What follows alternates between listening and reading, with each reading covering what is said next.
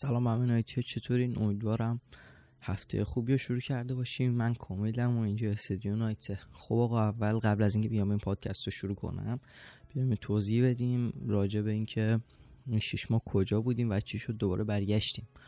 آقا ما حلوش هشت ماه پیش تصمیم گرفتم که نوآوری تو سبک و سیاق کارام انجام بدم. این سبک و سیاق تولید پادکست بود. که این عمل رو انجام دادم. شروع کردم پادکست سازی یعنی تایتل و همه چی پادکست رو انتخاب کردم که همین بار از ایران تا آمریکا بود. یعنی تابستون سال پیش می‌شد دیگه. من که ضبط کردم یعنی من قلوش چهار تا پادکست ضبط کرده بودم. بعدش هم که اومدم به مرحله پخش دیدم اصلا من به غیر از یوتیوب هیچ جای دیگه نمی‌تونم ریلیز کنم اصلا بلد نبودم. پلتفرم تخصصیش یعنی می‌دونستم کست باکس هستش اپل پادکست گوگل پادکست اسپاتیفای پادکست خیلی و خیلی و خیلی دیگه. و من دنبال این گشتم که چجوری روی این پادکست روی این پلتفرم رو ریلیز کنم. خیلی مدت دنبال این بودم. تقریبا خیلی آموزش دیدم ولی یک یه آموزش بیشتر به نخورد. که بعد یه مانی پیداش کردم بعدش هم که یه مانی دنبال این بودم یه موضوع جدید بیارم رو کار. واسه پادکست های جدید که خروجی این پادکست هایی که ما پخش کردیم شد دو تا پادکست دو قسمت از پادکست بارا از ایران تا آمریکا شد. یعنی من چهار تا پادکست اون داشتم که اصلا پخش نکردم. و دو تا پادکست شد. اینجا خروجی بعد قسمت یک ماه پادکست کریت کردیم به نام طبقه خوشگذران ها که بعد از اون بعد سه قسمت یا چهار قسمت گویندش گفتش که آقا من دیگه نمی‌خوام ادامه بدم تو لیبرم نمی‌خوام باشم. ما دلیلش رو نخواستیم اصلا بدونیم و گفتش که پادکست ها رو پلتفرم رو بردار. اون پادکست رو برداشتیم و از لیبل اومد بیرون و امیدوارم هر جا موفق باشه. خب کاری به این داستان نداریم. بعدش هم من که اون شخص از تیم جدا شد راستی از تیم جدا شد من تصمیم تصمیم داشتم ادامه بدم باز کارو یعنی پا این بارا از ایران تا آمریکا رو. ولی حقیقتا دیگه خیلی اصلا توانش رو نداشتم. من یه سوال رمق اون کار نبود تو اون بره از زندگیم.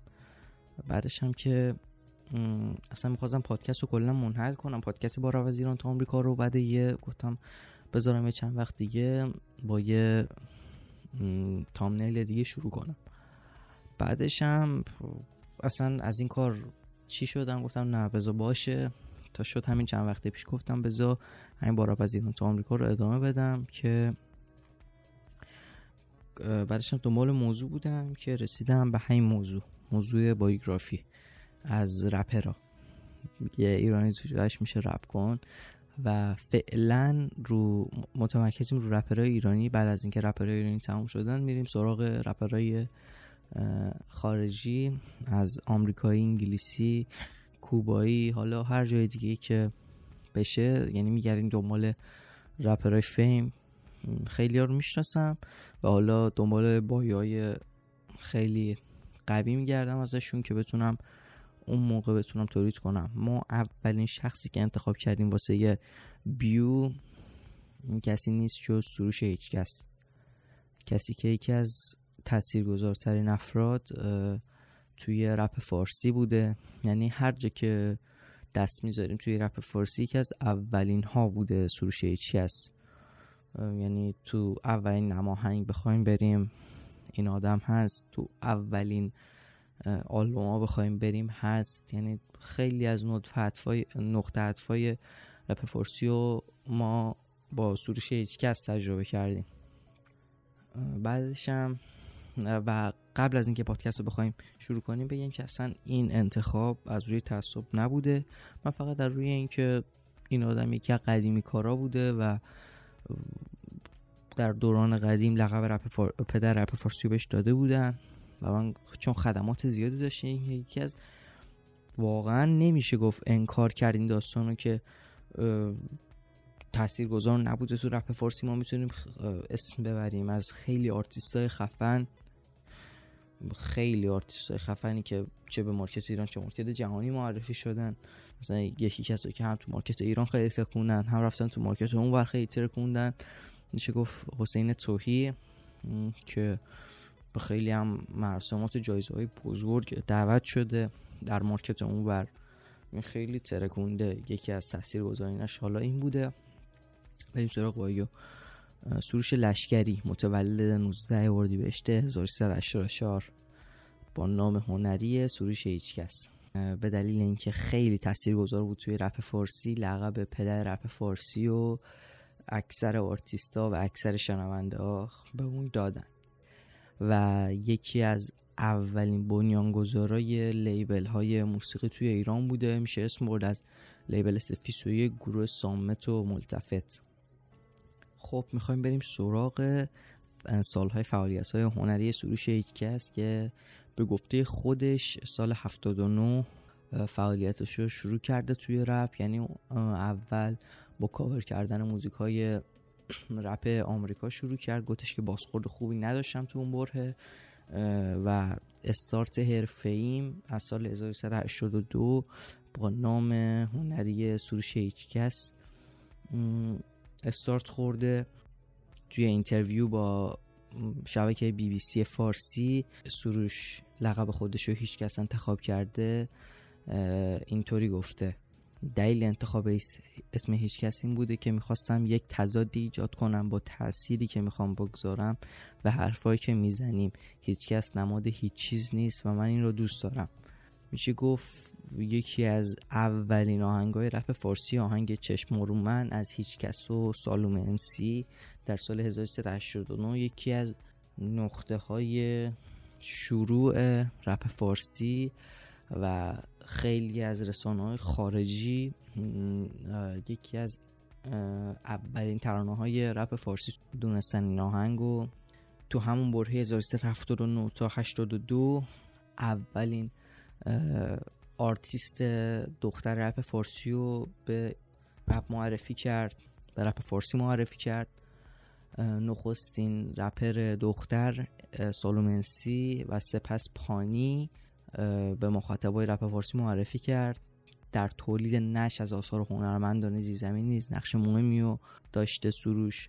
این فعالیت ها باعث شده که دیگر هنرمندای این سبک لقب پترخوانده رو به او بدن. بعدها دیاکو رضا رو single track رو به نام پدرخوانده اجرا کردند و این track رو تقدیم کردن به سروش هیچکس تو بازه زمانی 1382 تا 86 بخوایم یه صرف از از کارهای سروش بگیم. میشه میشه اسم از تشکیل صفر بیست و یک گروه صامت و اولین آلبوم رپ فارسی آلبوم جنگل آسفالت. سال 1382 بود که سروش هیچکس یکی از نخست، نخستین ترین گروه های رپ فارسی رو با نام سفیسوی که پیش شماره تهران هستش با شعار تهران برای همیشه کریت کرد. یعنی اولین لیبل رپ فارسی بود. سفیسوی که هنوزم داره کار خودش ادامه میده. خیلی هم کاراشون قویه. یعنی اگه مخاطبان زیرزمینی رپ فارسی باشین فکر کنم هنوزم خبر داشته باشین که سفیسوی که هست و در این لیبل فعالن. سروش هیچکس در اوایل زمان کاری خودش به کل کل رایج با رپرهای دیگه میپرداخت که بعد این حس در موزیکای اون کمتر شد و مزامین رو رو به اجتماعی برد. بعدها آشنایی و دوستی او با رضا پیشرو دلیل این شد که یکی از نخستین ترین گروه های حرفه رپ به نام سامت رو راه اندازی کنن. در سال 1385 هیچکس آلبوم جنگ راسفوت تو با آنسازی مدیار آواجانی روی آنتیونز منتشر کرد که اصلا اولین موزیک ایرانی بود که داشتش روی لیبل های خارجی پخش می‌شد و آهنگسازی یعنی مهدی آقاجانی درسته اون بره تازه اوایل کارش بود ولی خیلی قوی بود در کارش که همینطوری که الان هم خیلی قویه. انتشار آلبوم جنگل آسفالت حالا هوای خیلی خیابونی داشت. ترانه های جنگل آسفالت با title های اجتماعی یا میشه گفت اجتماعی گنگ بودن. و اصلا هیچ diss و diss track ی داخل این آلبوم وجود نداشت. و این آلبوم یکی از دلایلی بود که هیچکس خیلی بیشتر معروف شد و یکی از دلایل اینکه بعد از این آلبوم سروش هیچ کس خیلی به فیم بیشتر رسید یه مش سرباز نتیجه شهرت جهانی سروش هیچ کس بود که اولین نماهنگ رپ فارسی هم با تعلق به این آهنگ داره که داخل این نماهنگ رضا پیشرو علی قاف بهرام نورایی ریو، ریول مهدیار آقاجانی و و و وجود داشتن. مهرک گلستان یک رپر ساکن لندن ملقب به Reveal از راه اینترنتی و با میانجیگری بهمن دیو. یک connection داشت با سروش هیچکس در سفر خودش به ایران با سروش هیچکس یه گفتگویی داشته. حالا از اینجا به بعد دو از زبان ریویل تعریف کنیم بعد از آشنایی با هیچ کس از سبک کاراش خیلی خوشم اومد و نخستین بار تو این دونه ونک باش قرار گذاشتم. با هم قرار گذاشتیم که با آهنگ رب بخونیم توش موسیقی سنتی هم باشه. با همکاری چندین نوازنده سازهای ایرانی این کار انجام دادیم و ویدیوهایش رو خودمون فیلم برداری کردیم. هیچ کس و ریویل چندین ترانه رو با هم اجرا کردن که ترانه تریپ ما با نماهنگ سیاسفیدی که شامل صحنه هایی از قلیان کشی و رقص غمه در خیابانهای تهران بود بازخوردهای زیادی و در پی داشت. سال 1388 سروش هیچکس از ایران خارج شد و آهنگ یه روز خوب میاد و منتشر کرد. سروش هیچکس در یکی از فیلم های ایرانی به نام کسی از گربه های ایرانی خبر نداره. ساخته بهمن قوادی که در سال 88 منتشر شد بودش و نماهنگ اختلاف رو اجرا کرد. در نمایی از این فیلم حامد بهداد تو نقش نادر به سراغ سروش هیچکس میرو از اون می‌خواد که یعنی از کشور خارج شن که سروش هیچکس جواب منفی به نادر میده و میگه که این کاری که ما می‌کنیم مثل شرپ فارسیه. یعنی واسه همین ایرانه. هیچکس سال 1388 ترانه به نام یه روز خوب میاد و خوند. واکنش های اون نسبت به حوادث پس از انتخابات ریاست جمهوری سال 88 تعبیر شد. این ترانه بهترین و پرطرفدارترین ترانه منتشر شده سیاسی اون زمان بود. هیچکس در آخر از ایران خارج شد و در لندن ساکن شد. او در یکی از مصاحبه‌هاش که بعد از اینکه از ایران خارج شد گفتش که بذارین از زبان خودش بگم که خیلی بهتر باشه. کلا من برای همیشه نیومدم بیرون بلکه اومدم کانال رو برای بچه های تهران باز کنم. می‌خوام با مهدیار آقا جانی آلبوم بدم بیرون و با بهترین رپ، رپرای جهانی کار کنم تا ببینم چند چندن. سال 1388 تا 91 به سرفصلهای این سال ها میشه اشاره کرد به تشکیل ملتفت آلبوم انجام وظیفه و تکاهنگای فردی. در 17 اسفند 1389 آلبوم انجام وظیفه. میشه گفت اینم یکی از اولین آلبوم های رپ فارسی بود چون اون موقع که این آلبوم اومد یعنی آلبوم های رپ فارسی به ده تام نرسیده بود.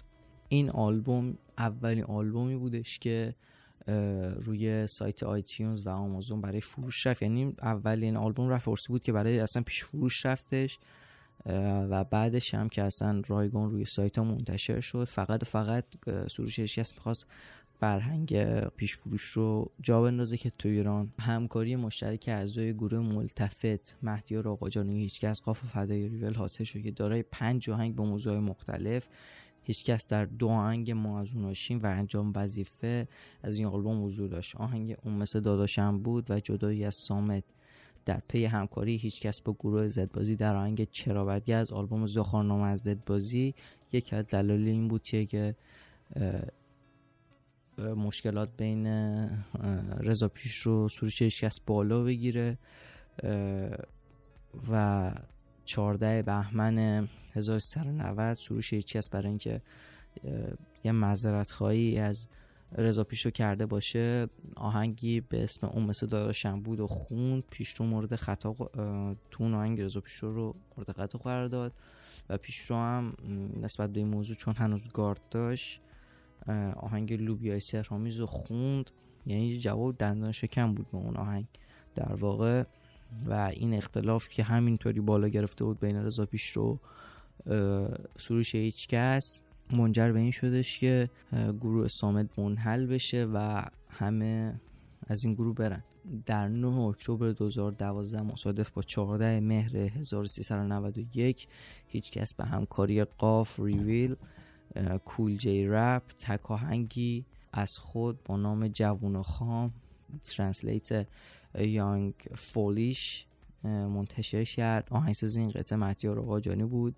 از ویژگی آن می توان به دو زبانی بودن آن از انگلیسی به فارسی اشاره کرد که بخشی فارسی آن را هیچ کس و قاف و بخش انگلیسی آن را Reveal و Kool G Rap اجرا کردن. 1391 تا کنون. آلبوم مجاز و تک‌آهنگای فردی. هیچ کس در 12 فروردین 1399 در قطعه صوتی که خودش منتشر کرد از کار بر روی آلبوم جدیدش به نام مجاز خبر داد و از همکاری خودش با آهنگسازهای جدیدی با نامهای حسن و حکمت در این مجموعه خبر داد.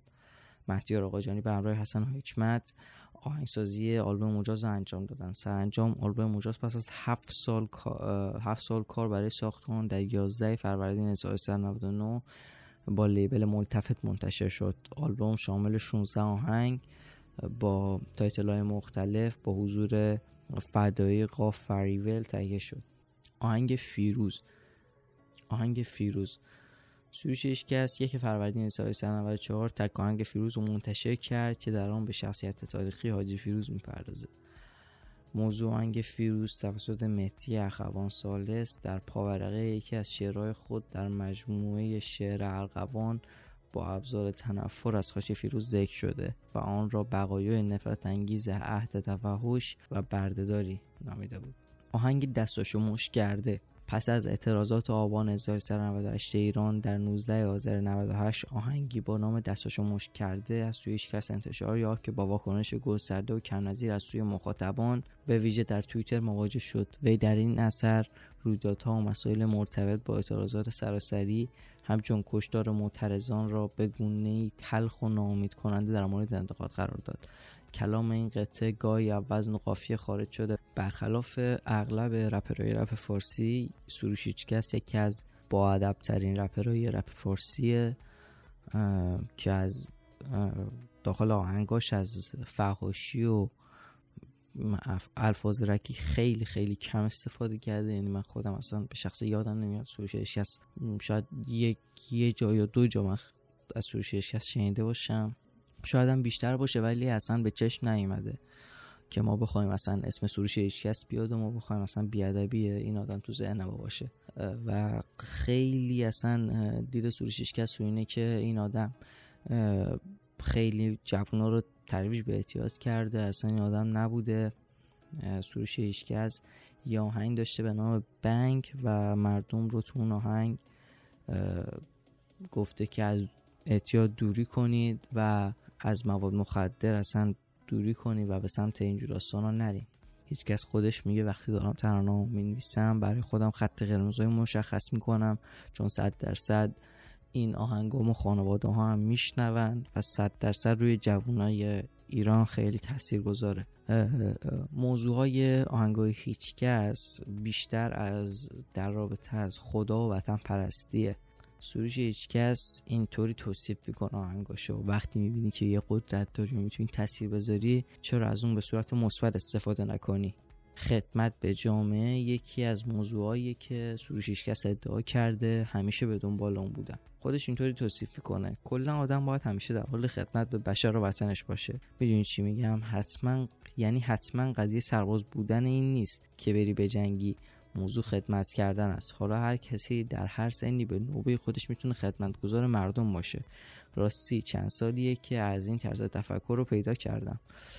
چون وقتی من شروع کردم بچه بودم و چیزی حالیم نبود. اوایل همین طوری سر کلکل و این داستانا به سمت رپ اومدم. ولی ولی یه ذره که گذشت بالاخره آدم وقتی سنش میره بالا عقلش بیشتر کار می‌کنه. هیچ کس اعضای گروهش تو طول زمان پس از اینکه آلبومش رو منتشر کرد تو ایران تحت تحقیق قرار گرفت و خودش پرسیده که در, در کارت با چه مواقع قانونی روبرو شدی؟ میگه که همیشه در حال فراری. و یکی و به یکی از ابیات ترانه زندان اشاره می‌کنه. من زندان نمی‌خوام برم. بگو چری داری منو حل میدی؟ هیچکس آلبوم جنگل آسفالت رو به وزارت ارشاد برد و برای اینکه برای این آلبوم مجوز بگیره.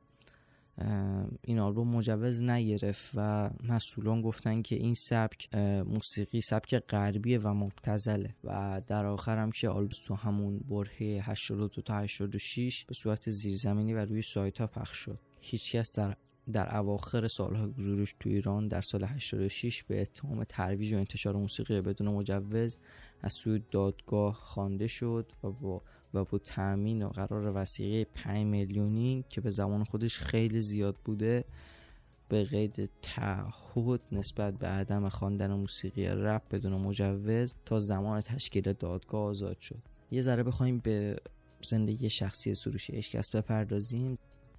سروش لشکری و یکی از فرزندان پسر یک خانواده پنج نفری است. او تا دو سالگی در آلمان زندگی می‌کرده و سپس ساکن محله ونک در تهران بوده. او دانشجوی رشته مترجمی در دانشگاه واحد گرمسار بوده اما تحصیل خود را نیمه کار رها کرده پدر اون اصالت قزوینی داره و با حسین لشکری خلبان نیروی هوایی ارتش جمهوری اسلامی ایران که در عراق اسیر بوده نسبت خانوادگی داره. به گفته خود سروش هیچکس هیچکس بعد از اینکه به انگلیس مهاجرت کرد هنوزم در حال تحصیل در دانشگاه. بخوایم به صورت اجمالی به کارهای سروش هیچکس اشاره کنیم. آلبوماش میشه گفت 1385 جنگل آسفالت موجاز 1399 آلبوم مشترکش انجام وظیفه 1389 اما دو 1391 در فیلم و مستندهایی که حضور داشته مستند صوت و سکوت سال 1385 در فیلم کسی از گربه های ایرانی خبر نداره سال 1388 خب خیلی ممنونم که تا اینجای پادکست ما رو همراهی کردین و معذرت خواهی می‌کنم. اگه سرتون رو درد آوردم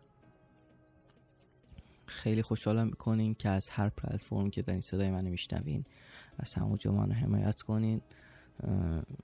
like یا follow روی هر پلتفرم.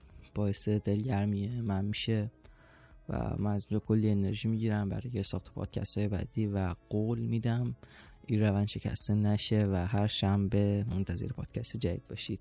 تا روزی دیگر بدرود.